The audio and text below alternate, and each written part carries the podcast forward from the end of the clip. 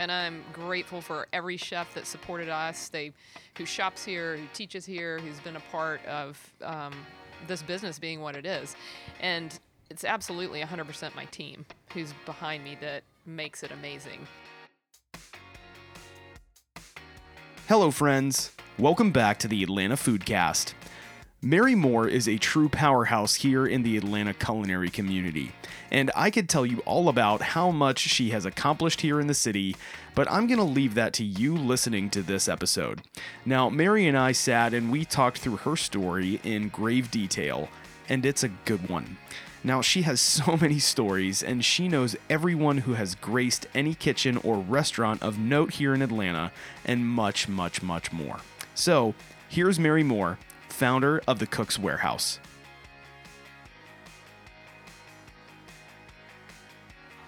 Coming in here, and I mean, there's just there's so much like happening, you know. But you it's I think it's really cool. I wasn't actually expecting to like walk in and see you know like you guys actually have a cooking class going yeah, on. Yeah, kids So- running around. I know. Is that something that happens in the summertime? It is. We do 16 weeks of summer camp for kids. Oh my And gosh. you're happening happening to catch the uh, six to nine year olds. Oh my gosh, what were they cooking today? Do you know? You know, that's a good question. I don't know the answer to that, but we could ask the chef. I know they're doing pizza tomorrow, Oh, homemade pizzas. That's really fun. and they actually they cooked with chickpeas today, but Oh, I don't know what exactly That's it was. good. They do real food. Yeah, expanding the knowledge, man. That's really good. Yes. But pizza's usually the hook. You know, Oh, like yeah. I can make pizza dough and that's all that you really need because if you can make pizza yourself, I mean, there's obviously still magic with getting like pizza delivered, but uh, yeah, that's cool. But man, I, But it's much better if you make it yourself. oh no, hundred percent, hundred percent is better. and you you're it. controlling the ingredients. Exactly. So you know you can put like you know spotted trout or meat on there if you wanted to. Yes. Exactly. Much different pizza. So the kids they cook Monday, Wednesday, Friday, um, different types of cuisine each day.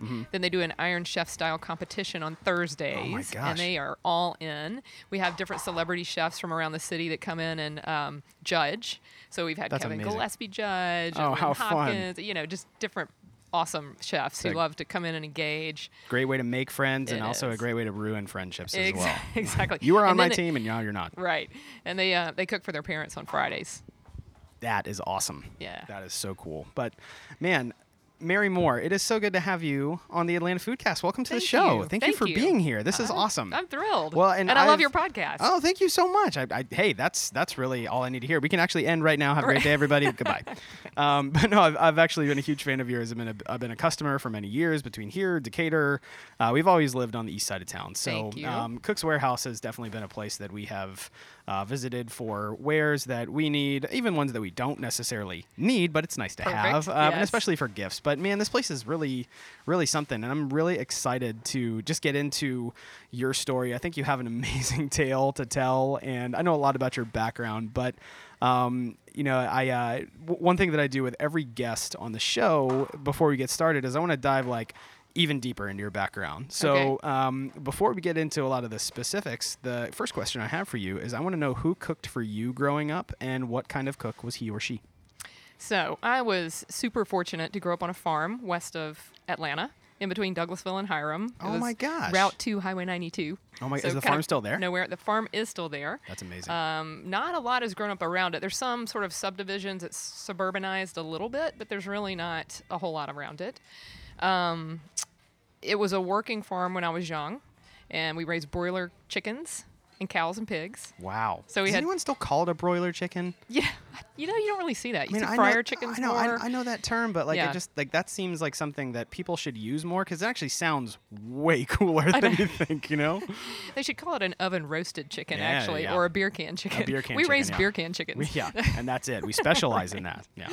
so um, we, we had the, you know we'd get the chicks and we'd keep them for nine weeks and then they would go off. Um, we didn't talk about where they went off to, but we had twenty five thousand at a time. Whoa. So it was pretty amazing. We had two chicken houses and. wow. Uh, then the cows that we had were just cows that we used for our own personal eating, and um, you know, just to have. Some were like pets. Wow. my brothers and I have two older brothers, and we would uh, before school we would mix up the the little calf food, and there were three little bulls we had at one time, and we'd have to go feed them. We had these big baby bottles, essentially huge baby bottles, and we'd mix up their little. Um, milk formula in them and then go down and feed the bulls before we go to school Oh my gosh. super fun That's yeah. so cool. And see, that's the kind of story that like you just you're not going to ever be able to shake that from your memory. No, That's amazing. It it was the foundation. Growing up on that farm, because we raised all our own vegetables too, and we, as a family, we would go out and um, uh, plant the field. You know, get the field ready, and we'd plant it, and we'd harvest it together, and we'd sit around and shuck corn and and uh, string beans, and it was really fun to do. And we ate fresh food, like fresh chicken eggs every morning. We had chickens. We had the chicken houses, but we also had chickens in our backyard. We kept 30 to 50 chickens in a coop in the backyard.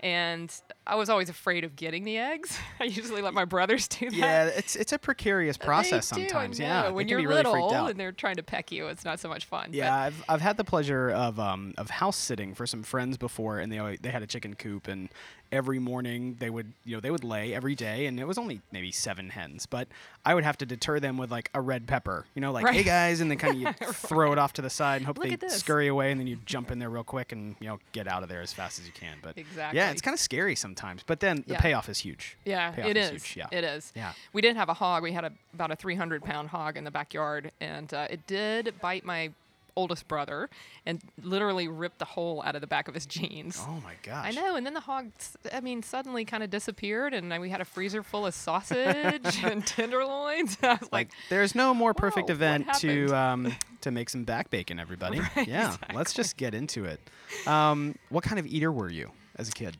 Um, I, you know, I was a pretty good eater, but I do recall a few times being forced to sit at the dinner table and not being able to leave and go watch TV with everybody else because I didn't eat my peas or broccoli or something. yeah So even I- even though it's coming fresh from the farm Yeah. like there's still an aversion It was It's a little. hard. I was a little picky here and there. yeah But Ha- I eat anything now. yeah you know having kids of my own it's it's a challenge you know Yeah. it's definitely a challenge but I, you know I, I grew up a super picky eater and um, i always just love to know that you know just of you know you can you can start with such a discerning palate at a very early age and it's just because it's not because you have an aversion it's just you're just kind of turned off by the way that things tasted you know Right. but then you know well onto your adult years now there's nothing that you'll really turn down. I still don't like horseradish though. I have a really big problem with horseradish. I'm not a fan either. Yeah. It's the it's the so I love hot food. I love Yeah. spicy. I love hot, but I don't like wasabi. I'm not a fan of horseradish because it it infiltrates your nose. You know, it just goes into your head, makes your eyes water. Yeah. And so it's that sensation that I'm not a fan of. Wow.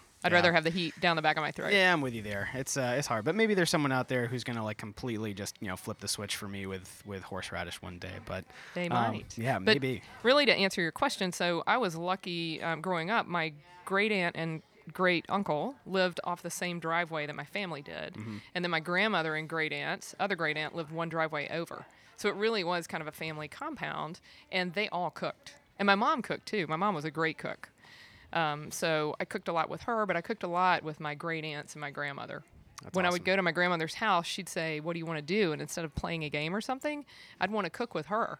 So she would take down a cookbook and she would let me pick any recipe and we would cook together. Wow. What was the recipe you were cooking with your grandma? Usually, um, we'd usually bake. So we Okay. baked angel food cakes and red velvet cakes and gingerbread men and women and, you know, all kinds of different things. Yeah. I love to bake with her. And my great aunt, my dad would kill a chicken, and then I would go to my great aunt's house and we would clean it and cook it. I mean, we had fresh chicken, oven roasted chicken. Oh man, was fried chicken something that you guys were doing on a regular basis?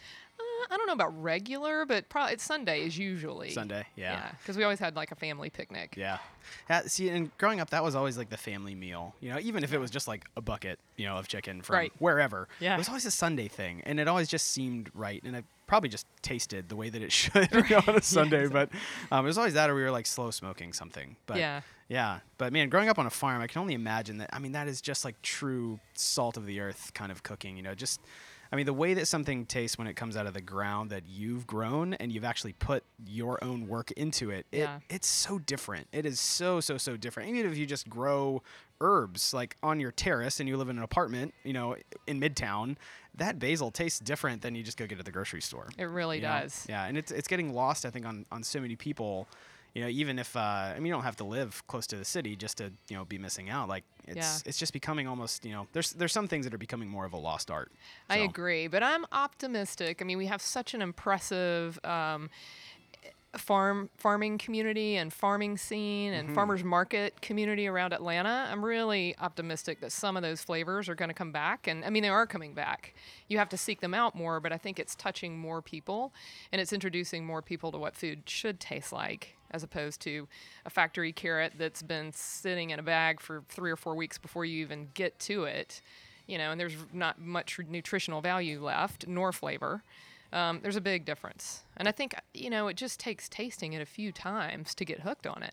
Yeah, and I, I think it's it's such a boon to your life that you grew up on a farm. I mean, when you talk about appreciation and you know, especially knowing the the deep agricultural roots of Georgia and how verdant the South is. And I had a conversation with someone pretty recently just about, you know, when you think of the South and you think of cuisine, I mean, the first thing that comes to my mind is not, you know, the stereotypical, like, oh, it's all like, you know, pulled pork and fried chicken and, you know, I, that's like the last, eh, not the last thing, but it's not the first thing that I would really tell someone is, I mean, I, I think of like how much farm. And to me, the first thing that I think of is like, you know, it'd be something like boiled peanuts, you Yeah. know, or just something that- Watermelon. yeah, or watermelon, And like something- blueberries, yeah, some- vegetables. yeah, big time, and Yeah. something that's actually grown in the dirt, you Yeah. know, and it's um it's just really funny, you know, when uh when you start talking about like how how readily available there are so many hardworking, creative people, you know, not even. 30 minutes outside of Atlanta, you know, Right. as long as you hit traffic right. But, Right. um, but it's just right there, pretty much on your doorstep. But um, that's so cool to hear. So, but Yeah. th- so the family's not on the farm anymore. No, no, it's been a long time since it's been a working farm, Gotcha. unfortunately. But it's, you know, maybe one day I can return to those roots. We'll Mm-hmm. Yeah. see. Uh, you've got plenty of connections, though, Mary. I don't think you're gonna have to struggle too hard to get back out onto a farm. But I'm right. I'm sure Yeah. I could call a few was gonna say, friends and like- they'd say, yeah, come help. yeah, they're like, actually, I need you uh, right now. Like, come on over. But, um, but tell me a little bit about. So you're growing up on the farm right outside of Atlanta. So you're you grow up, and what's the next step? I know. So I so it's interesting because I never thought that I would be in the food industry when I was a kid. That was not an aspiration. It's not what I was thinking about. Um, Incredible at the Farm was really such an amazing foundation for me and really plays a big role in how my culinary world has expanded. But um, I wasn't thinking about it. My dad was an entrepreneur. He had his own business. He had a cast marble manufacturing company, and my brothers and I worked for him in that business. And so- Wow. so I learned. Um, you know, making a cast marble sink is sort of like baking a cake. You know, you put in the marble dust and the resin and a catalyst and some color, and then you pour it into a mold, and it sets up, and then a sink pops out. That's incredible. Yeah, wow. kind of amazing. And this is in can still- Georgia?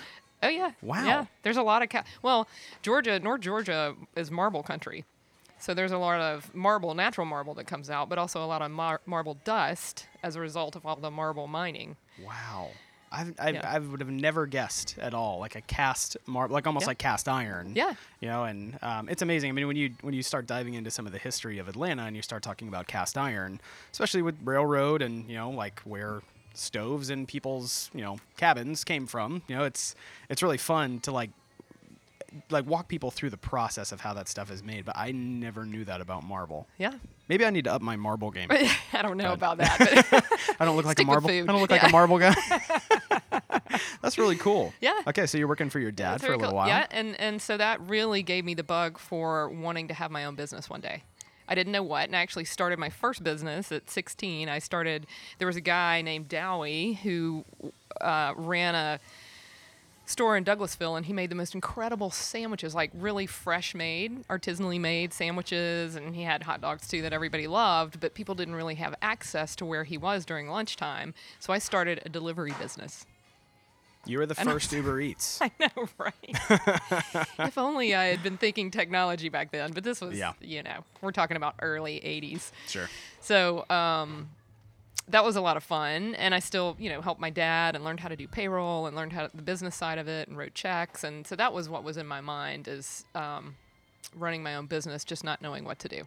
So I went to work at um, Luggage and Gifts in retail. I did that my like junior and senior year in high school, and that was a great experience too. So I kind of understood retail and got a feel for that, never knowing that I would ultimately wind up in retail either. Then went on to college and um, started to. I needed to work my way through college. You know, pay for my school. I went to Georgia State, and so I thought, what can I do in the least amount of time for the most amount of money Hmm. that I could tell my grandmother about, right? You got to be careful with those things. Right. Sure. So, wait tables. Clear answer. Mm-hmm. Um, started waiting tables. Did not like it at all. You either have the personality for it, I think, or you don't. And I just wasn't into it. But the so I waited tables for about a month. Didn't like it, but I kept watching the kitchen, and I was so excited about what they were doing and interested in what they were doing, and that's really where I wanted to be. So a month in, I told my manager, this isn't working out. I, I need to do something else. I don't I don't want to wait tables, so I'm going to give you my notice. And he said, the the people who own the the restaurant really like you and they want you to stay. What would you like to do? What a gift, right? We have these moments in life where people just hand you gifts that you don't even understand at the time, but what a gift that they said we want you here. So It's I said, oh, amazing. it is amazing. Yeah. It's truly amazing. Yeah. And so this is Shelly, um, who ran Shipfeifer's on Peachtree. No fancy food at all, but it was the original fast casual kind of a Euro place. Gotcha. And I said, I want to be in the kitchen and work Monday through Friday full time so I can go to school at night. And he said, Great. So I worked there. I went to the kitchen. I loved it. I loved prepping all the vegetables. I loved cooking. I loved every part about it. And I became friends with um, Lynn um, and Julie, who worked next door at R. Thomas. Lynn Sawicki, who went on to um, Floataway and Bacchanalia and opened her own place, Sawicki's Meat, Seafood, and More in downtown Decatur. Yeah, yeah, yeah. She's done a bunch of stuff, and we both worked at Harry's together later, and we worked at Partners in Indigo, Indigo together. But that's how I wound up there. So they were doing very interesting food at R. Thomas, but they had both left and went to Indigo. And they said, and, and at this point, I was about a year and a half in, and I was the shift manager. So they recognized potential in me to be able to manage and handle the business, not just the food part of it. So that was a good opportunity for me to learn and grow. But I really wanted to do real food. And so they said, Why don't you apply at Indigo and Partners? And I said, Great, because then they were the hottest restaurants in Atlanta. I mean, we won Best of Atlanta every single year. So I went to Indigo and Partners and I applied and got a job. Wow. And that's where the real food world started for Yeah. me. And what year was this? That was um, 1988. 1988. Mm-hmm. Man, I was gonna say. I mean, like I, you know, the it- it's it's really cool reading so much about your background, and I mean, thankfully, there's plenty of options out there to read about you, Mary, which is really great doing research about you before having you on the show. But, um, but no, I mean, just but thinking about you know someone's experience, and then you put yourself in what year that is. So if we're talking 1988, I know. what in the world was Atlanta like in 1988? It was a completely different place. I can you only could imagine. get from A to B in five minutes, not 20. So there's a big difference, right? Or- or more. But uh, the- yeah, 20 exactly. 20 plus or minus 45. exactly. But the restaurant scene was, I mean, there weren't that many great restaurants. There were a few, but it's nothing like it is today. Yeah. I mean, it's incredible the difference. And there were little pockets of opportunities to go out to a really nice dinner, but it just wasn't even close to where it is Yeah. now. And it wasn't, I mean, there weren't nearly as many people here. Actually, there were more people living in the city at that point than there are right now today in terms of city of Atlanta uh, population and density. But so many people, you know, commute and work here and commute in and go to restaurants that Metro Atlanta is much bigger. Yeah. So if it wasn't like Indigo, what was a restaurant you guys were going to back in the late 80s? Oh gosh, we'd go to um, Camille's was always awesome down the road, and then um, I'm drawing a blank because I was working so hard in the late '80s, and here it is, You were always, 2018. always eating at the restaurant. no, we were. You know where we went a lot of times would be to Highland Tap after our shift. Oh, wow. You know, because you'd finish at midnight, Oh, two yeah. o'clock on the Saturday, and Highland Tap was open, and they had amazing burgers and loaded baked potatoes, and you know Yeah. maybe a drink or two. yeah. Um, or just two. we went, to, yeah, we went to Highland Tap a lot. Um, what is the place where La Tavola is now? I can't believe, I can't think of the name of it. It was there forever. It was amazing, Hmm. awesome. And then there was a dessert place that was incredible. Um, Nikolai's Roof was amazing back then. That was Oh, the yeah. hot. You couldn't. I mean, it's six six month wait to get Yeah. into that restaurant. You and talk about a place with history, too. it's still man. open today. Yeah, and it's the only four diamond for I think it's 28 or 29 years in a row now restaurant in this city. Yeah. Still. Yeah. And people don't even think about it. There's a young chef there, um, Stephanie, who's amazing. Mm-hmm. So for a date night out, I highly recommend that one. Yeah. Um, It's amazing. I remember um, I remember writing a piece a couple years ago about just a list of restaurants that were celebrating 25 or more years Oh, yeah. in business and just restaurants. Yeah. This isn't just businesses, just restaurants in Atlanta. Right. And the list is incredible. I'll have to Yeah. pick it up and, and go back through it. And this was 2014 probably, so now Yeah. four years past. But um, but it was awesome going through that list, and you just like you had no idea. Like I had no idea this restaurant was 33 years old, you know, or, or just something. But Yeah. um, but man, and just to to think that you know people were eating at these restaurants back in the late 80s, and that was like the hottest place to go. Yeah. you Oh, and know? the Peasant Restaurant Group was huge back then. Mm-hmm. So going to the Pleasant Peasant downtown or Dailey's, and then there was Panos and Paul's and you know Hedgerose and Buckhead. But yeah, the the whole Peasant chain was super hot. I remember Yeah. going to I went to the Pleasant Peasant before prom. You Oh, know, that was like the place to go. That's awesome. And every Friday night after football games, we'd drive into town and go to the Mix that was right next door, Mm-hmm. you know, off of Linden there, and get milkshakes and That's awesome. eat. Yeah, it was so much fun. And it's just so cool hearing about what Atlanta was like. I mean, I guess for maybe someone who knows Atlanta from afar, you know, they, they might look at it more kind of polarizing of like everything uh, pre pre 1996, like pre 96 Olympics, and then it's like Atlanta experienced what it was like to be a big city in the southeast, like eh, from 1997 on, you know, Right. and but it's amazing hearing just you know the way that that people lived. I mean, I, I Drew McBath from Banner Butter, and he grew up in Decatur, you know, so he was talking about like, man, you just didn't drive down Ponce, where Ponce City Market is, like, Oh, and now no. now it's like an amazing.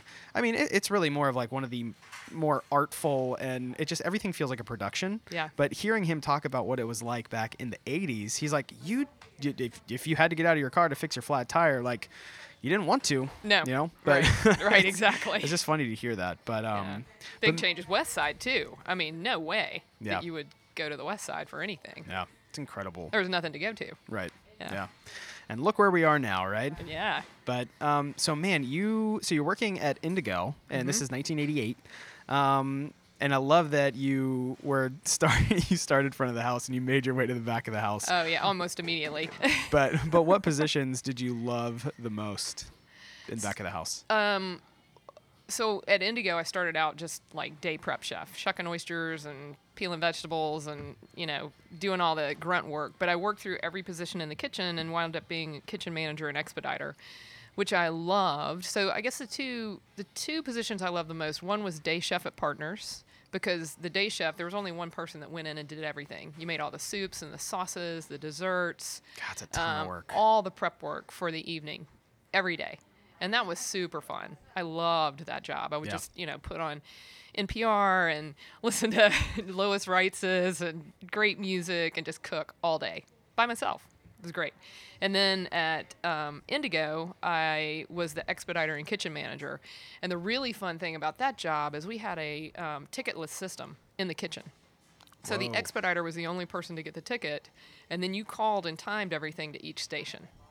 Now that it- it is was like, like- true cooking right yeah. there. oh my man. gosh. I mean, it was like conducting an orchestra. Really. Yeah. It, it was kind of somewhere in between a really fast-paced video game Yeah. and conducting an orchestra. Yeah. It was just really fun. I loved that role. Yeah, I've never worked in a kitchen like that where you know it's fire one lobster. You know, like yeah, exactly. like I, I, I mean, I would take it would take me a long time, but thinking about putting myself in that situation, I would just maybe crumble under the pressure. Yeah. Like, well, you either do or you don't, Yeah, right? You're you're built for that or you're not. yeah, and it's definitely. I mean, you don't see many kitchens that are built in that fashion nowadays. Yeah, you but, don't. But You what an don't. incredible experience! It's a pressure awesome. cooker. Yeah, Hi- yeah. And I, I, I love fast pace. I mean, I guess I learned how to handle stress really well at a young age, and, and all that was just energy for me. yeah. Yeah. H- how long were you in the kitchen at Indigo? Um, I left there in 93, Ninety three. so I was there for a long time. Yeah. And I loved, I mean, I loved the saute station too and the grill station. I mean, I, I just loved cooking. Yeah. So conducting was fun, but also being a part of the, you know, a cog in the wheel and doing the cooking part was super fun. Yeah. But the expediter always made all the sauces and, um, you know, got all the garnishes ready and things like that too. So it wasn't completely removed from food. Yeah. So where where was next for you? So next was Harry's Farmers Market. And so here's how beautiful life is because you know, some people, especially when you're younger, um, tend to get stressed about what am I going to do with my life and where am I going to go. And I still had this passion about uh, having my own business, but I really wasn't sure what it was going to be. So I was getting a business degree concurrently with um, working full time, and felt like that was a good foundation, no matter matter what I did. And as I was cooking, I I developed great relationships with different people. And you know, you interviewed Delia Champion. She we were there at the same time, and Love her. there were more entrepreneurs that came out of that group at Partners in Indigo. It's just a, an amazing ecosystem. Alix Kenagy is definitely somebody I'd recommend for one of your podcasts because she was like the not the godfather, but the godmother of so many different entrepreneurs in the food scene Yeah. in Atlanta. Sort of like uh, Pano was too. Yeah. You know, so many people came out of that. But Yeah. um, I cooked often for Scott Peacock. He used to come in a lot and he would eat. And he called me one day and he said, I've gone to work at Harry's Farmers Market on the research and development team. And he said, I would love for you to come and uh, interview for the job. I love the way you sprinkle salt. Was like, what? what an amazing what an amazing thing for someone to say about you. I know, isn't that funny? Uh, But you know, it really is. Yeah. Like later, I didn't even figure it out Yeah. until later that he was just so confident in what he saw, like my passion for what I was doing Yeah. and my ability, Yeah. all in the way that I sprinkled salt. And that sounds so simple, but at the same time, that's actually very complex. I mean, you'd expect someone to say like, "Yeah, I really love the way that you brunoise shallots," Right. You know, like because that's really Right. important. But like the way that you sprinkle salt, like that's like reading more into who you are as a person. Like that's a very cerebral thing to say. it really is. Way to go, Scott! I Wow. know. Well, he's an amazing man, right? I mean, he's done so many incredible things, and Yeah. I'm forever grateful for him to pick up the phone and make that call to me because I went and interviewed with Harry and Janet and uh, got that position. So I left, and I had hit the ceiling at Indigo and Partners. There was nowhere to go but owning the business, and that wasn't going to be an opportunity. So um, I went to Harry's and joined the R&D team Wow. and it was really fun. I got a ton of experience there and just different types of you know bigger food production. We had a USDA facility. We had a um, 60,000 square foot bakery. I did the uh, the NLEA Act of 1993 was implemented while I was there, so all the nutrition labeling. And if you think about what's happening with nu- nutrition labeling today, it's getting more and more intense. But I did the nutrition labeling for all the recipes that we did because we had to have those on the packages. So I led that effort. We rolled out. Um, I got to work with Edna Lewis. She was on the team. Oh my gosh! Talk about Yes. another person who's so closely tied to Scott Peacock. Well, man. absolutely. So he brought her on board too, and we developed a chef's signature case um, for Harry's Farmers Market stores. So we opened the big Cobb store, and then we opened Harry's in a Hurry Two store on Roswell Road, and so we were developing businesses and opening new businesses all during that time, and working with Edna and learning her recipes and listening to her every day and hearing her stories about why she did what she did and how she ah, did it and translating those recipes into recipes that other chefs could carry out, you know, every day and that the USDA facility could also manufacture but still make sure that it maintained the quality and the standards. Yeah. And, you know, I mean, I keep hearing, I mean, I feel so lucky, so honored to have so many of the conversations that I do. You know, you mentioned Delia um, recently. I mean, Steven Satterfield on the show. I mean, like, while, yeah, while we're sitting here recording this, like, he's the episode that just came out today, and it's a Yeah. two part episode. And so much of this ties back to what were really the, the I, like, I guess the way that I would put it is just these people who have defined so much of Atlanta dining or being a restaurateur. And at the time, it, it probably didn't mean that. It, it wasn't that. That wasn't the goal of like, oh, we're thinking to 2018 or 2020, and this is where we want the the restaurant scene to be. You know, but Yeah. these are just like the the building block stories that. Like I, I just hope that that this becomes more like the common knowledge of like understanding like why you know Scott Peacock is is who he is and like who Edna Lewis is and like what Atlanta dining and being a chef and what really mattered to people back in the you know late 80s early 90s like before you just Yeah. went to everywhere and got a you know cronut you know Right.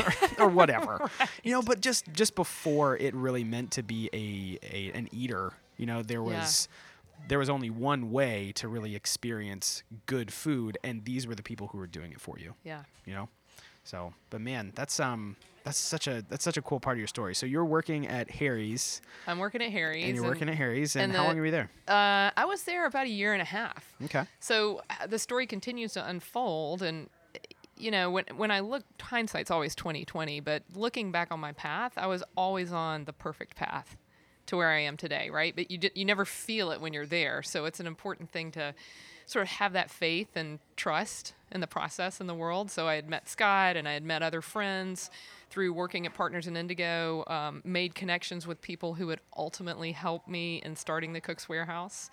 Um, so while I was at Harry's, Scott and I were going to New York to cook in the Green Market on behalf of Harry's. I thought great opportunity. And while I was cooking professionally, I would go to different stores in Atlanta, but I, often I couldn't find the tools that I was looking for.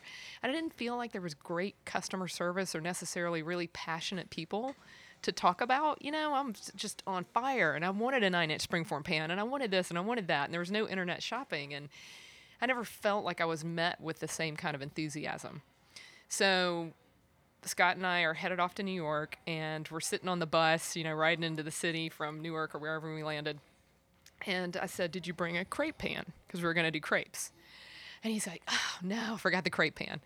And I said, "Don't worry." I said, "I want to go to every store in New York City because I know everywhere will have everything I've been looking for that I can't find in Atlanta." So I thought this is a fun adventure, and he was amazing. He had been to New York a bunch of times, and I'd only been a few times.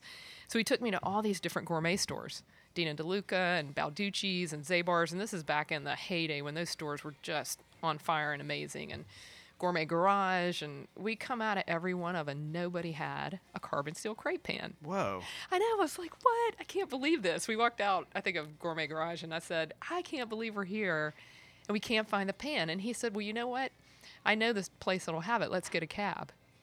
And that really spoke to me in that moment. It sort of hit me like, wow, hmm. he has so much faith in this one business. So we get in the cab, and I just kind of filed that feeling away. We get in the cab and we go down to Bridge Kitchenware, and we walk in, and it's dusty and dirty, and grumpy old Fred Bridge is sitting behind the counter, and he barely even talks, you know, but he had everything. I hmm. mean, it was like a chef's playland. Hmm. So we shop in there for an hour and a half. We got our crepe pan. I got a couple of knives, and we walked out, and it was like a lightning bolt. I said, Scott, this is it. I want to have a store like this in Atlanta. Hmm. I wanted to be that resource for people in Atlanta to really find what they were looking for and to talk to people who are. so you know i said forget the dust and the dirt i'm going to leave that behind but i want to be that resource to be that culinary spark for people in this city Wow.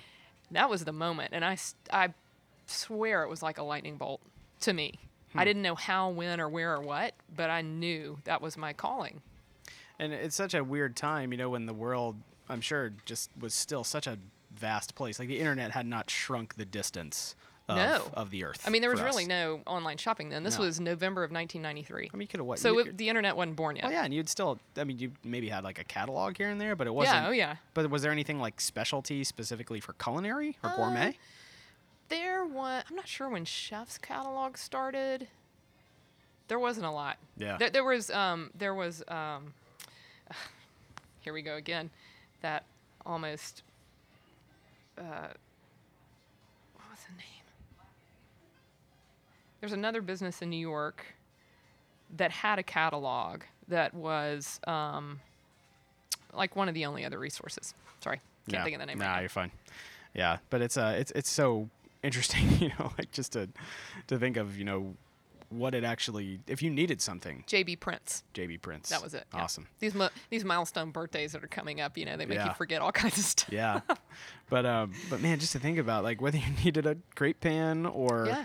just something like a rubber spatula, you know, it wasn't just like well, Amazon, it'll be here in two days. No. Like you actually got. I mean, well, in New York, you're probably walking on foot, maybe getting a cab, going Right. to the one place that sells it. Doing the whole thing again, coming back home, and now you have the tool. Yeah. you know, like that is such a foreign process. Yeah, nowadays, you know, I for the most part. But Which is a challenge for business, by the way. I'm sure we'll get into that but in a little bit. I was gonna say, but you know, so like you you have this experience and you're working at Harry's, and then you have this lightning bolt moment. Yeah. So where where so you do you have the idea for Cook's Warehouse then? I mean, uh, other than you know you're figuring out where and when and how, but so I had the idea then, like I was going to have a gourmet store in Atlanta. Yeah. That was solid. Now the when part came a little bit later. I sort of maturated on that, I guess, marinated on that for a while, and it was um, September of 1994 over Labor Day weekend. I was down at the beach with some friends, and I was walking on the beach with um, my friend Doll, and she said, "What are you gonna do next?" And it was in that moment that I said, "You know what? I have been thinking about this business for almost a year, and I'm going to go home and do it. So another pivotal moment that I said, okay, it's time to just get on with it. I keep thinking about it, but at some point I just have to go. So I came home and I got busy. I was writing my business plan. I was looking for a location, uh, trying to think about fun. Like I didn't know anything. Wow. Ground zero. I knew nothing. Who? who- How do I order the first thing? Who do I contact? What sales reps? And I found my way. I mean, uh, and in, in six months. So that was September Labor Day weekend, 1994, and I opened the first Cook's Warehouse March 15th, 1995 And this is in Midtown. in on Amsterdam Avenue, right over here, three Yeah. quarters of a mile down the road, Oh wow. uh, dead end street. But that was a very vibrant area at the time. Um, Shoemaker's Warehouse was down there, and Red Light Cafe, and it was really on fire. All the businesses were busy, and it was Yeah. really hopping. There's still great some spot. yeah, there's still like some little windows, like glimpses back into what that little area felt like. It's all it's all kind of like shrouded by trees and you know Yeah. Piedmont Park Beltline and everything else that's kind of springing up around it. I know. You can kind of get a glimpse of what it felt like, what you're like what you're describing. I Yeah. can imagine that just being like that's the place that you went on a Yeah. Friday night, or just well, yeah, if you wanted to go Yeah, out on the in- yeah, if you wanted to get out and Yeah. that's the area you lived in, like that's where you went. Yeah, it is. That's where you went to shop. Yeah, but it's It cool. It's almost cool that it's kind of hidden now. Yeah. You know, like with everything, like there's still some stuff there, which is pretty cool. Yeah.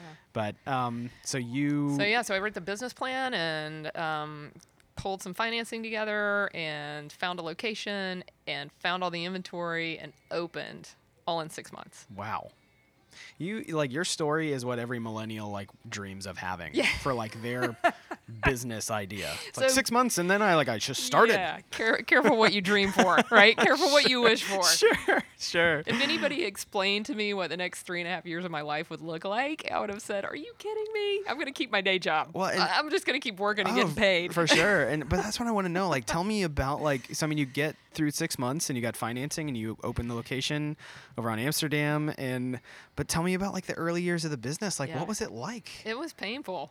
So so back to the an important story to tell, the financing part. I wrote my business plan and oh my gosh, this guy John Nagy, who was working at Harry's with me, he was in uh, the accounting department, the finance department. He helped me with my pro forma for the business plan. And I ran into him last week at my Peachtree Station store. Oh and I hadn't gosh. seen him in 20 years. It was Oh, so great. awesome. I know, but he literally did the pro formas for my business plan. Wow. But I was turned down eight times by banks Wow. big banks. I went to them. Oh yeah, they were like, oh, cute little girl, whatever. it sounds like a great idea, but we're not putting a penny behind that, Wow. right? So I go to my friend, um, Cece Coffee owns Natural Body, and I said, Cece, I, I want to do this. You know, I've got a great idea, have this plan put together, and I need help with the funding. And so she said, well, let's just get in the car and go see my banker, Steve King at Bank Atlanta. And it was like that. It was, you know, it's all about the connections and the relationships you build along your path that lead you to the next opportunity. Man. So he he wrote an SBA loan for me, but he, you know, then he brought up the collateral, the C word. Yeah. the collateral. What did the collateral look like? "Re- I said rent and a, you know, car payment, that doesn't work. Yeah. Laughed at me. So my grandmother co-signed on the loan. Wow. Right. Cannot fail, right? Yeah. That's a big deal. though. Mimi's house was on the line, and it was it was such a gift, unbelievable. And I had three different people who I had met over the years who believed in me, who wrote a check and said, "Here's some money, pay me back when you can." Man. I know That's what started Cook's Warehouse. that is what started Cook's Warehouse wow. on a wing and a prayer. That's awesome. and now and you're still cranking along, Mary. There's I so know, there's 23 so we need like three podcasts with you to like uncover every all of the you know, amazing details of what almost didn't happen. But Yeah. but yeah, I mean, I, so I, I mean, I want to get an idea of like you know you have this business and you know there, there's really nothing else like it at the time. No, there's nothing else well, like it. there were actually. I had more. I had more um, independent competition at that point in time than I do today. I'm the only independent gourmet store left in Atlanta, but there was heavy duty design, kitchen fair, chef. Um, I think there were one or two others. Plus, there was Rolling Pin, Lechters, Macy's Cellar was much bigger than it used to be. So there's actually was more competition. Interesting. And now it's a, and it was almost easier. We were all good friends and we referred business to one another and everybody kind of specialized in something different. And I did cooking classes from the start because I wanted to make sure I wanted to sell great tools that work and teach people how to cook. Yeah. Like that's my mission. It still is today. That's what we do. Yeah. Sell great tools and teach people how to cook. And and that's what's really interesting. You know, I mean, uh, you know, not trying to jump too much outside of you know the beginning stages of Cook's Warehouse, but you know, I mean, everything that you would can really buy in one of your locations. I mean, it's th- these are the types of tools that are good enough to be in a commercial kitchen. Yes. Uh, or in a restaurant that is, you know, doing, you know, 500 covers a night, or you know, just for the, the home cook. You know, I mean, Yeah. it's it's amazing to see, you know, that the the level of wares or tools, you know, like the the the playing field is now like more level than I feel like it's ever been. Because you can have a really great knife, you know, like I use, you know, um, like Mac chef knife, Yeah. you know, and you can just be a dude like me who cooks for his family, but like that's a good enough tool for someone to have in their knife roll who's you know working every night of the week. Absolutely. But, but I love that that's the approach that you've taken. Is like Yeah. you've really bridged the gap between industry and you know the more domestic side. But then I mean the cooking class, you know, vertical as it is, like that that's such that I mean that's like the X factor of your Yeah. business. Like it's just really cool. But um but yeah, you know, one of the I guess one of like the side questions I want to know is so I mean this is 1995. Yes. And you guys obviously know that the Olympics are coming to town. oh, I know. Yeah. So what in the world was like what what was like the buzz like, you know? There was a, I mean, there was a lot of buzz and lead up about the Olympics and and uh, how exciting it was, and it brought a ton of people to the city, and it literally turned the faucet off for business for two weeks. Yeah. I mean, there I was gonna say like it's it just got to be like there, there's just an Olympic siphon Yeah. just coming Yeah. and it just lasts and lasts and lasts. I can only imagine what the, and everybody who lives here they're probably like just hunker down. Uh, yeah, Don't open the door unless you need to. Right. Like don't leave. a lot of people just left and and, bet. and rented their houses out too and made a fortune. oh, I'm sure. yeah, I can so only that imagine. was good. Yeah. but it was not good for business. I'm glad it was only two weeks. It was very exciting, and I, I just said, you know, you just have to embrace it. Go to some of the games and participate and enjoy it, and forget about the fact that you're making zero money, Yeah. which is hard to do when you've just started out. Yeah, yeah, for sure. But, but man, so like when you open in, in '95, like just give me an idea, like what was like the atmosphere like? What was the energy like at Cook's Warehouse? And you, and this is when you have one location. So yeah. So one location, and immediately, and there are literally customers. There are friend, good, dear friends I have today that were some of my very first customers. wow. people who found me um, and they're through and through gourmet enthusiasts. They love food. They love cooking. And uh, it's such an honor to say that you know i have customers for 23 years now that still shop with me. But it was sparse. Traffic was sparse. It's a dead end street. I'd get great traffic on the weekends. But the cooking school really saved me. Talk about that x factor. And I'd love to say that I was really a business genius and I did the cooking school initially because I thought that was going to be great for my business model. That's really not why I did it. I did it because I wanted to make sure that people had an opportunity to learn how to cook and to be around the table together and to have the experiences like I had growing up, eating together as a family and with friends, and to not be eating lean cuisines. You know, if you think about the 90s and some of the push for mechanized commercial frozen food and Oh yeah. there was a lot of that going on. Like wow chips. Remember yeah. that? yeah. Yeah. So lean, That- lean cuisine was really big then. yeah. I remember, that. Lean cuisine, and then oh man, what was the other one? Healthy choice. Yeah. I was like, this is the way that the world needs to be eating right now. And, Yeah. so we weren't very smart back then, were we? know. So I wanted Yeah. to inspire people to do for themselves. And the cooking school really saved my business. I mean, I could have a $50 sale for the entire day and then a sold out cooking class. And it made the day. Man, what um, what was a popular cooking class back, Back in back at back then? Like what what was the thing that people saw? mm, Julia Child cooking, or I, Yeah. what, what was it like that everybody wanted to say like I know how to do that? Yeah, so it was. I mean, if you think about some of the restaurants back then, Ciboulette, amazing restaurant. And Michael Lata was one of my first instructors, um, and he's doing incredibly well now. He's in Charleston. He's got Fig and um, Yeah, other great restaurants. Um, but he was one of the starting chefs. Um, uh, I'm trying to think of some of the uh, Catherine King and uh, Annie Quatrano, and just people who came in and did great food, aspirational food, you know, but food that was also approachable.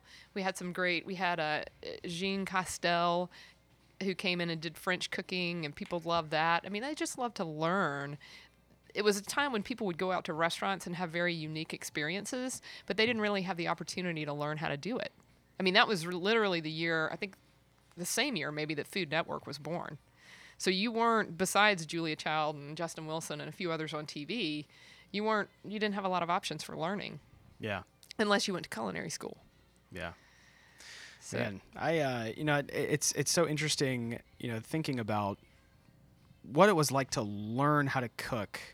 I, I don't know. I mean, eh, you know, I, I grew up in and out of restaurants. Both my parents have worked in the industry, and that was always just knowledge that was just it, it was it was readily available for me to have. If mm-hmm. I had a question, it could be answered. If I needed a tool, it was given to me because it was there. You know, like I there was always a, a stand mixer in the kitchen. You know, like I didn't have to worry about like kneading anything by hand. You know, but not everybody had that. So like thinking of trying to cook and you're not comfortable in the kitchen Yeah. or let alone have all of the you know the the tools to actually make something happen like you've got to like actually have that educational aspect you know and they, like the the bug is from you know watching a cooking show or a cooking competition or something so i, I can only imagine that it's you know from just from the education side of things it's it's so crucial for someone to actually just get comfortable enough you know to to purchase like a real knife you Yeah. know so like because Yeah. i'm going to True. cut root vegetables for the first time by myself and not just go buy them peeled and you know diced from Whole Foods. yeah, It's a big moment. It is. It's a big moment. Yeah.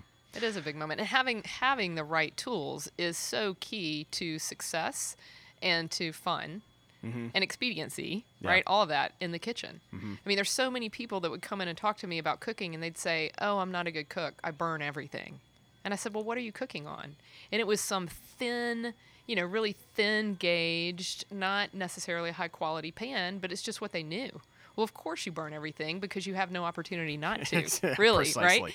So the tools you use really make a big difference. It's no no different than a, a surgeon or a carpenter or a plumber or anybody else. You don't go to your job with an inferior tool. Yeah. Man, so you know you're um like I again like I'm I'm just like I'm really trying to like put myself in the space of being a business owner and having your experience in the mid 90s and you know the, the but the business it, it continues to grow you know? So i mean we're, ta- we're talking 1995 96 i mean so 20 plus years to today. You know like what what was like the moment that you knew that like this is this is really something here like what was it that kind of spurred you know well i mean and obviously the location moved from its Yes. original location but you know where did you expand to from one location to two like replicate the model now you're serving a different part of the city like when did all that happen So, um, you know, you asked about the first few years. They were certainly painful because it was really lean. I mean, I had, you know, I was going to be making money after the first year in my mind. Right. And it, although everybody said it takes three to five years no matter what, which I didn't, well, not for me, right? we all have this, this optimism, which is good. Ignorance is bliss in some respects, especially when you're starting a business, because if you knew what you were signing up for, you might not do it. So you just go through it and, you know, you work 10 times harder and you do whatever it takes to make it work. And about three years, it took about three years before I started making a profit. And that's when, and I'd been working 24 7 the entire time. And, and I thought, uh, the space next door to me, so I had 2,500 square feet, and the person who was leasing the space next door to me was going to move. And I was thinking, I really feel like I can expand. And the cooking school was very popular. So I wanted to have another opportunity to do classes, maybe even bigger classes or two classes at the same time. And um, so it was important to grab that space. So the the opportunity came when the business next door to me was they were leaving. And so that space was going to become available. And I knew if I didn't get it then, then it would be another five years probably before I would have the opportunity to expand. So not necessarily ready to bite that off and and double my business at the moment, but it was an opportunity I really felt like I had to take advantage of. So I raised more money and expanded into the next space and went from 2,500 square feet to 2,000 square feet, and that was back in the year 2000, and uh, then doubled the size of the business. Wow. And ran two cooking schools concurrently on some nights and really big private events on other nights and uh, put in a much bigger uh, c- uh, cooking school kitchen which is designed more like what you see today in the stores than the original one. It was much more modest. It was more like this little demonstration kitchen up here in the front. Right. But uh, so that was that was the first expansion, and then uh, Doug Bryant, who owned Sherlock's Wine Merchant, he and I met through a mutual friend, Linda Allison, and she was teaching wine classes for us at the time. And she introduced me to Doug, and Doug was looking for space in Midtown. He wanted to expand his wine business. So he, he we talked about um, possibly having, you know, coexisting in my store to have to start selling for us to start selling wine via Sherlock's Wine Merchant. So it would have been the first shop in shop concept probably ever, or close to it. And so um, we couldn't do it in that space because it was too close to residences. As a crow flies is how the law is written, and there were houses right behind us. Even though they were up a very steep kudzu embankment, they were still there. So we couldn't sell alcohol in that location. Oh wow. So Doug came back to me, I don't know, weeks or a month or so later, and he said, Hey, I found a space in Brookhaven that I think would be great for a store. Do you want to do a store together there? And I thought, whoa, you know, now we're talking about a second location. I think it's probably time, but it was a little bit scary and daunting. And he, it's so funny. He said, well, we'll just take one bite of the elephant at a time.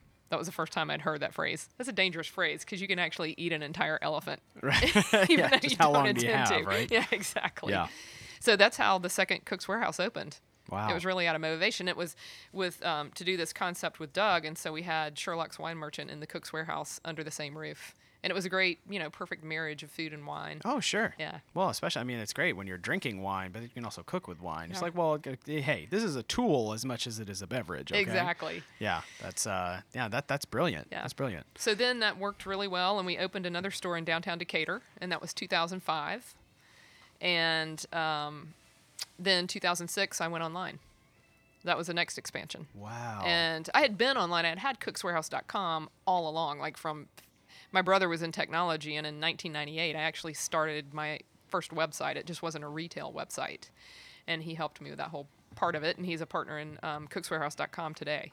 So we started the retail part of cookswarehouse.com wow. in 2006. Yeah.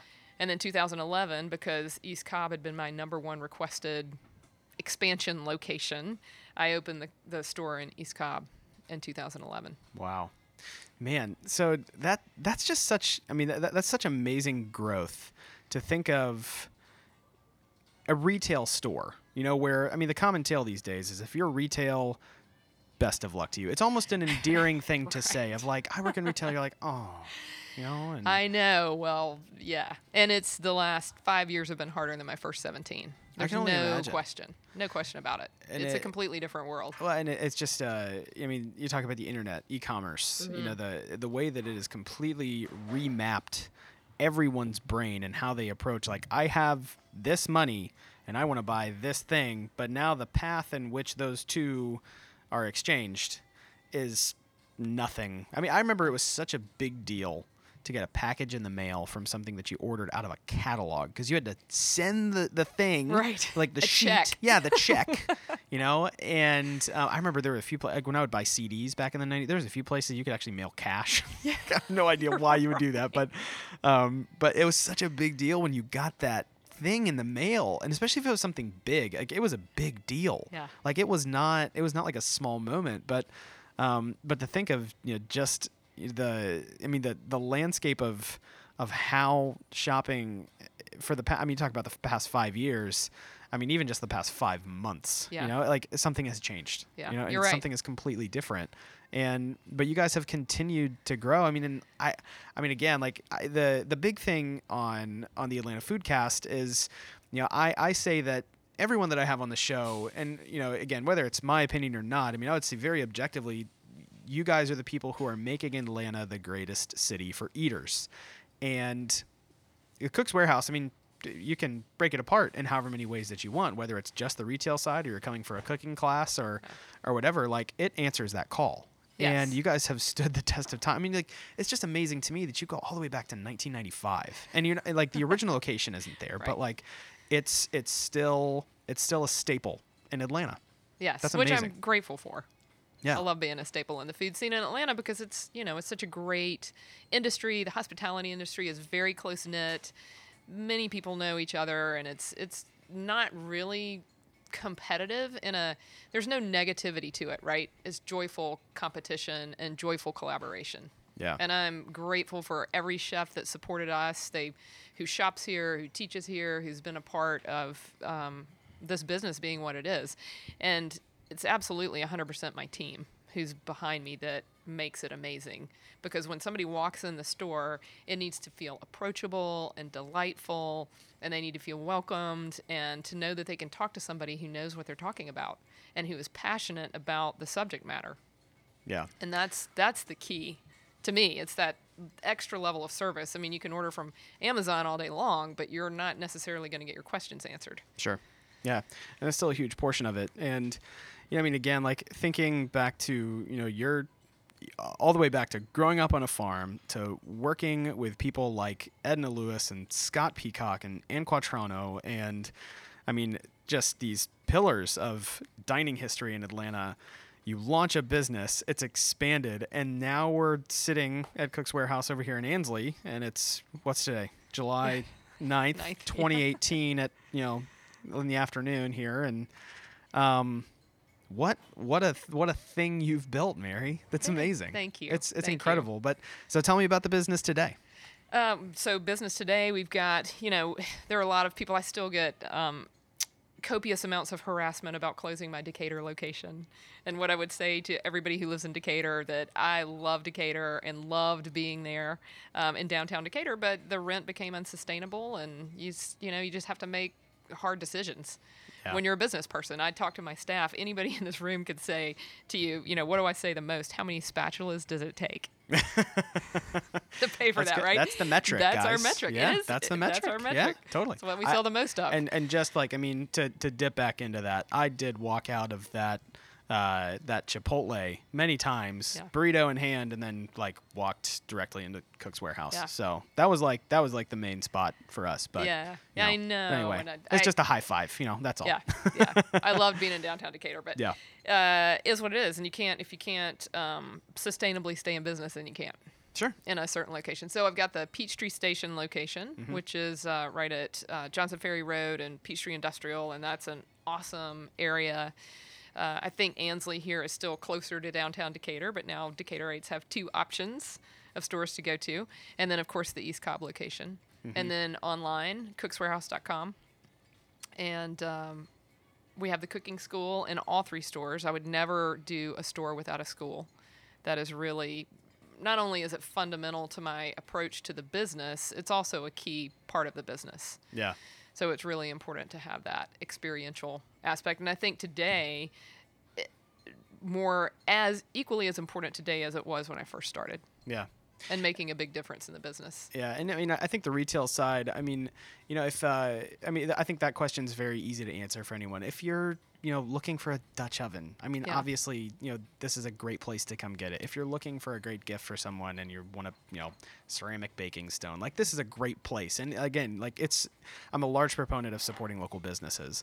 And, uh, but again, like I think the the thing that is so interesting to me is that a very large portion of what most people have have talked to me about Cook's Warehouse has been that they've been to a cooking class. Yeah. And I just That's I great. but I think that's so cool. And I mean, m- maybe I mean maybe this is me just speculating, but I'd also imagine that that just has to be such an amazing, fun thing for you to watch with your past in the kitchen. Like for when you were like front of the house, not for me. Yeah. Maybe on the retail side, Right. but like I belong in the kitchen. Yeah. And now you've got both. But this to me, like this is the nod to your history totally Yeah. of like working in the kitchen. Yeah, and that's I awesome. Especially like on the education side. It keeps me connected to it. Yeah. And I love teaching. I've taught hundreds and hundreds of classes over the years, and that's Yeah. still today one of the most fun Yeah. parts of the job for me. Yeah. I don't do it nearly as much as I used to just because the business has expanded Oh, so sure, much, but sure.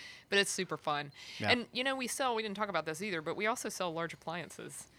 Wolf, Sub Zero, the hoods, everything that's in the kitchen. And I also had this idea and started this from the very beginning. I thought if I'm going to have it here, why wouldn't I sell that too? That's actually what I came in today. I was just I was gonna pick up a Sub Zero. Sub-Zero, and, and just for yeah, just you know, just put it in the back of the car. Most people But- don't know that part about this business.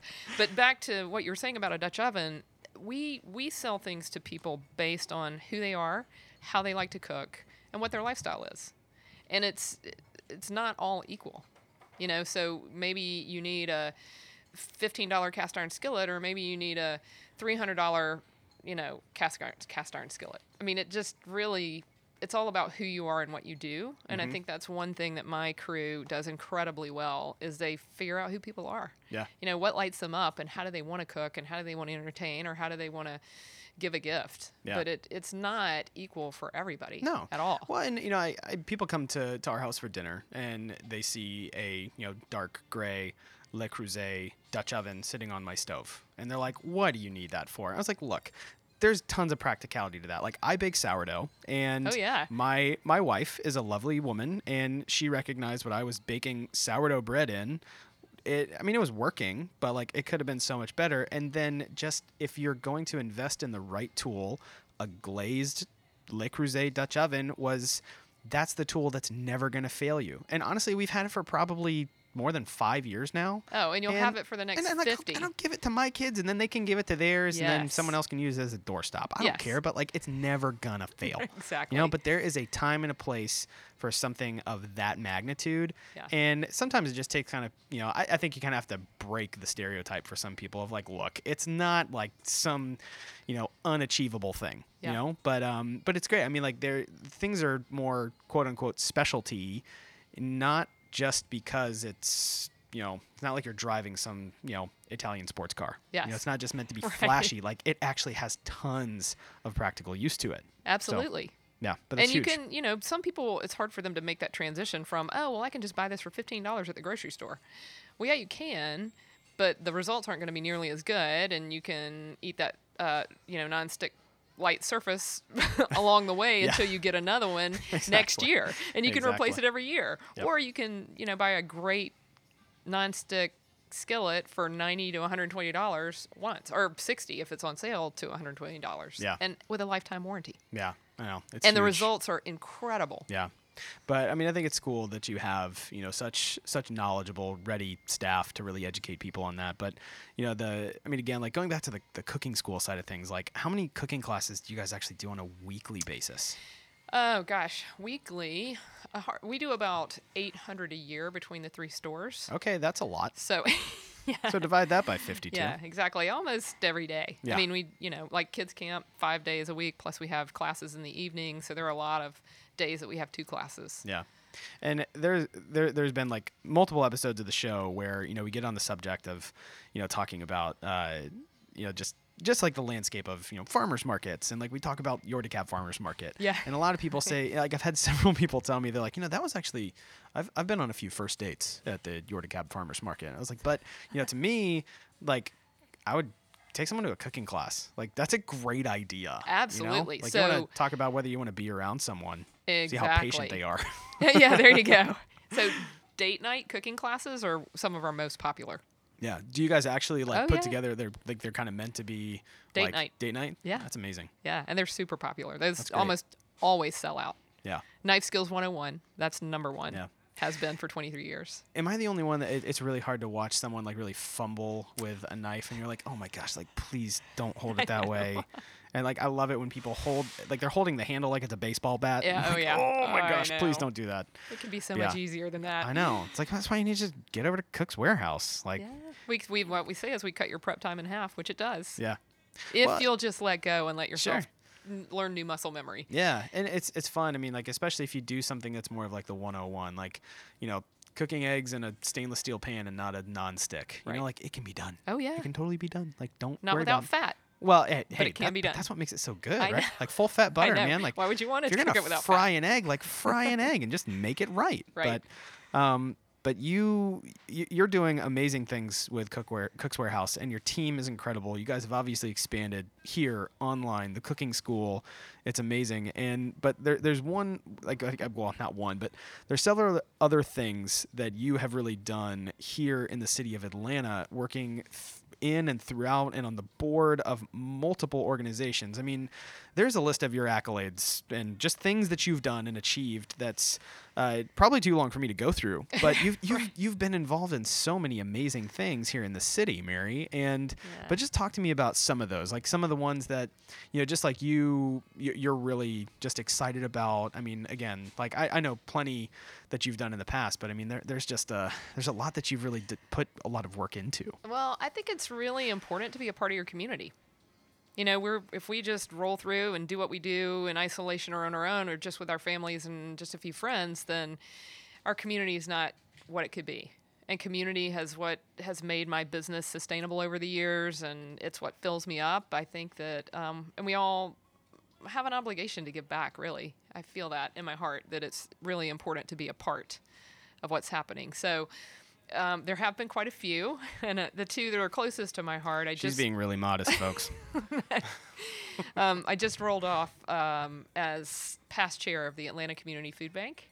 So I started with the food bank in 2000 on the advisory board, and then spent the last seven years on the governing board, and uh, culminating in the chair role, and then a past chair. So uh, I just love that organization and what they do. They're one of the most fundamental um, organizations that supports so many other organizations in our city. I mean, we work with 700 different agencies, distribute food through 29 counties, and um, 58 million pounds of food in a year. I mean, just incredible work. So, being a part of that has been a gift. And we, in the beginning, in 2000, we started supporting through the Simple Abundance cooking classes, where a chef donates their time and food, and we donate the space. And the Atlanta Community Food Bank takes the class registrations and 100% of the profits, and we put on classes that just raise funds and then, you hmm. know, help raise awareness and give back through cooking yeah, to people who need food. Yeah. It just makes so much sense to me. yeah. And I mean, the the food bank is such a huge huge side of things. I mean, the, the industry that my parents work in, you know, I mean, it, part of I mean, just culinary industry, but how they work with a food bank as well. I mean, it just answers two things. I mean, hungry and food waste. Right. And the the work of of the Atlanta Food Bank. I mean, again. Um, I mean, I, I just that, that that'd be something I would really love to to point more people to. Do it. You know, just I mean, th- it's interesting when you start really going down the rabbit trail of like, let's follow like how much food waste you actually produce. You know, Oh, you yeah. go through that equation in your own home, Right. you're like, oh, I'm a terrible person. You know, like, I need to work on myself. But, um, but no, I mean- Compost. Soil is the new gold. Exactly. Yeah. but um, but yeah, I mean that, that's uh, that's incredible. But I mean, again, like I think um, you know, just uh, so much of the work that you've done to give to really just give back to the city of Atlanta, the way that people are approaching food and knowledge of the culinary industry. Um, I, I, I just love what you've achieved, and I think your story is just so amazing. And I hope you write a book one day because I would love to read it. wow. Yeah. Thanks. I think it'd be super cool. But That'd be fun. um, but one of the other questions I have for you, um, I just, you know, this isn't a question I normally ask, but like, I want to hear from you. Like, what do you think it is that makes Atlanta one of the greatest cities to be an eater in? Oh, wow.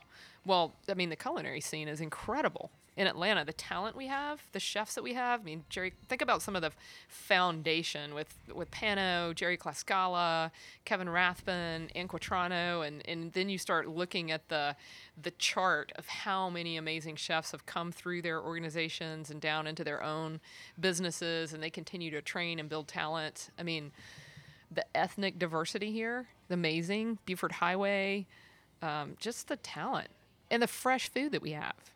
I mean, it, you know, it's summer almost all the time. Yeah, we don't have mean- much of a spring and fall anymore. Yeah. I miss that part, but we just have amazing farmers, incredible resources in food, people who are truly engaged and want to serve fresh and local, and that makes it an amazing city to be in. Yeah. I mean, I'm proud. Like um, the Mart is next. Actually, it's Wednesday. It starts on Wednesday.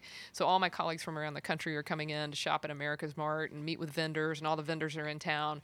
And I'm so proud of our city and all the restaurant opportunities. And people Totally. email me and call me, "Oh my, where should I go? What should I do? Who should I see? You know, where should I eat?" And there's just this incredible list, amazing list. Yeah.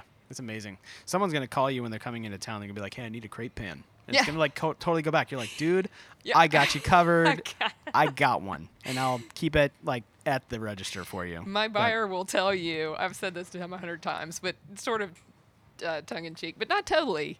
If we're ever out of stock on a crepe pan, that's it. He's out.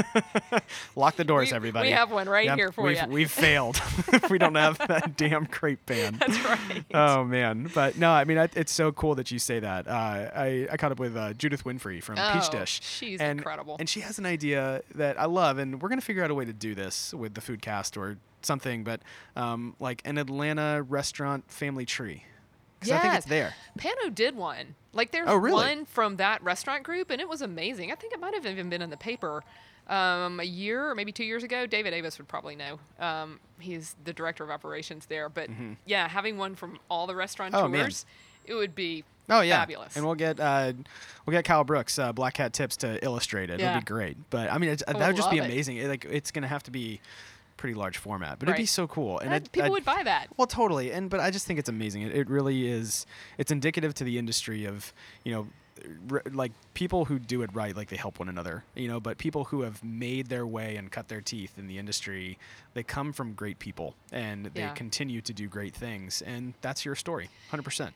So It's I just feel like I, I was I mean coming up in the industry from a young age. You know, I started at 18 working in the the restaurant industry, and it has helped me be that person too. I mean, it's it certainly was within me growing up in the family that I had, and that spirit to give back. But it's all about the industry. yeah, And you know, and if you think about the Giving Kitchen and what they're doing and giving back to the own industry that everybody asks of, you know, I mean, people don't understand that restaurants are asked 10 times a day every day, probably 50 times a day every day for something. exactly. To support their this, to support their that. And chefs do. I mean, they give of their time, we give of everything all the time. And now that's a great organization that helps actually give back to the industry that just gives to everybody. Yeah, talk about another amazing thing happening in Oh. Atlanta. But Unbelievable. yeah, but Mary, it was such a pleasure to have you on the show. oh Thank my you. goodness! Like, Thank you very much. Talk about another honor. Uh, I mean, I, I feel so lucky in my seat to, to have the conversations that I do, and I just love your story. And um, again, like I just, I'm so glad that we had a chance to sit and do this. But just with the next, like I don't know, like 60 minutes, or you can go on for as long as you like. But tell us what's happening next with you, Cook's Warehouse, Cooking School, uh, expansion into you know the, the internet of space. Are going to start selling Right. crate pans on the moon. You know, but what's next for you guys? Crepe pans need to go to the moon. um, yeah, I mean, just to continue to grow the business where there's opportunity and, and looking for strategic opportunity is really important. And that's what I'm interested in doing. I think there is opportunity in this industry right now for continued growth. I think that uh, real food is becoming more meaningful to people again. Maybe I'm have on rose-colored glasses, but I kind of like to live that way. I'm optimistic that people care about what they eat and how it's prepared and who's preparing it for them or what farmer's growing it for them. And so I think that the you know the appetite for having great tools that work and learning how to cook is going to continue. Yeah. Well, Mary, thank you again for being on the show. It was such a pleasure having you. Thank you. It was so fun and an honor for me too and I love what you're doing. Oh, thank you so much. Thanks. Many thanks go out to Mary Moore for joining us here on the Atlanta Foodcast for this episode. If you'd like to learn a little bit more about the Cook's Warehouse, go ahead and check out their website at cookswarehouse.com. You can order online or even just go ahead and visit one of their brick and mortar locations, which is my favorite and my biggest recommendation for you. I'm a regular over at the Ansley Mall location, and you just might actually see me there uh, if you were listening to the episode, maybe even picking up a Sub Zero fridge or just something that's, you know, fun that I just maybe don't even need for my kitchen, but who knows. But until next time, I cannot wait to bring you guys more stories from local chefs, culinary entrepreneurs, and people who are making Atlanta the greatest city for eaters. I'm your host, Ben Getz. Thanks again for listening to the Atlanta Foodcast.